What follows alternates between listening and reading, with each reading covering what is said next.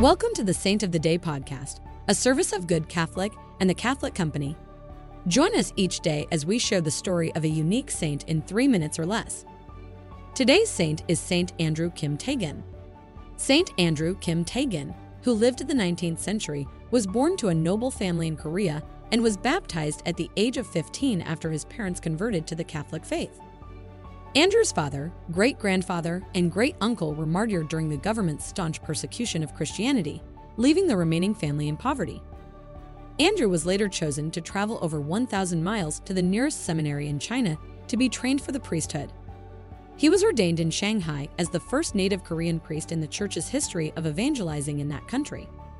He returned to Korea in secrecy to avoid detection by the authorities.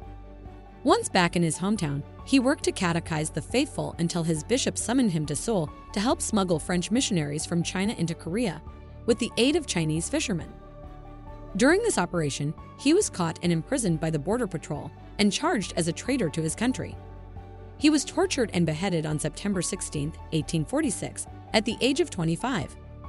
Pope John Paul II canonized Father Andrew Kim Tae-gon, along with 102 other Korean martyrs, on May 6, 1984. Saint Andrew Kim Tae-gon is the patron saint of Korea. His feast day is celebrated on September 20th. Say a prayer for religious freedom throughout the world. Saint Andrew Kim Tae-gon, pray for us. Thank you for tuning in. This is a Good Catholic podcast.